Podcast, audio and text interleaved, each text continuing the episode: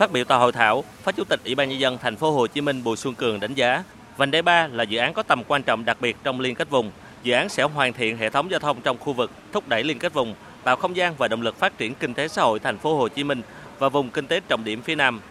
Tiến sĩ Nguyễn Sĩ Dũng, nguyên Phó Chủ nhiệm Văn phòng Quốc hội đã đề xuất một số vấn đề về cơ chế chính sách cần tháo gỡ để thúc đẩy phát triển vùng Đông Nam Bộ. Theo ông Dũng, ngoài việc đảm bảo nguồn lực tài chính và năng lực kỹ thuật, một cơ chế thông thoáng cần phải nâng cao vai trò của hội đồng vùng, thử nghiệm điều phối cấp vùng, vân vân. Tiến sĩ Nguyễn Sĩ Dũng phân tích, dự án vành đai 3 có 8 dự án thành phần, tức là phải phê duyệt 8 lần, có nhiều việc trùng lập nên không thể nhanh. Do đó, nếu có cơ chế thành phố Hồ Chí Minh đảm nhận thủ tục thẩm định phê duyệt toàn bộ dự án rồi ký hợp đồng với các địa phương thì sẽ đẩy nhanh.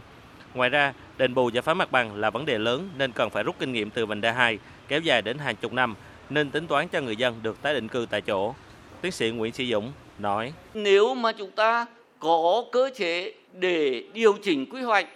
và chuyển đổi mục đích nó dễ dàng thì chúng ta có thể làm được điều này. Tôi nghĩ là trừ những trường hợp bất khả kháng, còn những trường hợp mà khác đấy, trường hợp mà không bất khả kháng ấy, thì nên điều chỉnh quy hoạch và chuyển đổi mục đích để chúng ta làm được cái chuyện là tại những cư tại chỗ. Đại diện Sở Giao thông Vận tải, Ban Giao thông của các tỉnh Đồng Nai, Long An và thành phố Hồ Chí Minh đều cam kết sẽ tháo gỡ kịp thời các khó khăn vướng mắc liên quan đến dự án để đẩy nhanh tiến độ thực hiện, đảm bảo tính đồng bộ giữa các địa phương. Hiện nay, thách thức lớn là mỏ vật liệu nên cần phải tính toán cụ thể hóa, chọn ra nhà thầu đủ năng lực để triển khai dự án.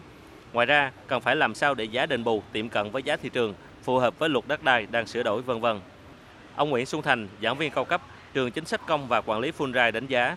vành đai 3 có tính khả thi kinh tế cao với suất sinh lợi kinh tế lớn. Vấn đề hiện tại là triển khai. Lãnh đạo thành phố Hồ Chí Minh và các địa phương cần phải xác định một trong những nhiệm vụ quan trọng nhất trong nhiệm kỳ này chính là có làm được đường vành đai 3 hay không, bởi nếu không làm được là do năng lực chứ không còn lý do nào khác. Ngoài ra, ông Nguyễn Xuân Thành cho rằng vành đai 3 chỉ phát huy hiệu quả khi được kết nối với các tuyến cao tốc xuyên tâm và cần ưu tiên lợi ích về giao thông trước lợi ích bất động sản, tức là phải đảm bảo thông thoáng, giảm chi phí, thời gian. Và nếu như đường vành đai 3 trong thực thi triển khai đến khi nó hình thành được bộ mặt nhưng nếu như nó vẫn là như một con đường đô thị truyền thống, đường đến đâu thì cũng là hình thành lên nhà ra sát mặt tiền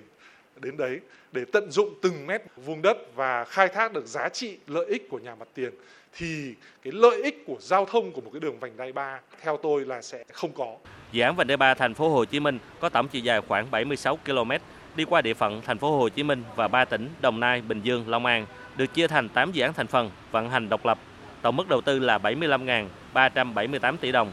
Dự án sẽ khởi công vào tháng 6 năm 2023 và hoàn thành thông xe một phần vào năm 2025.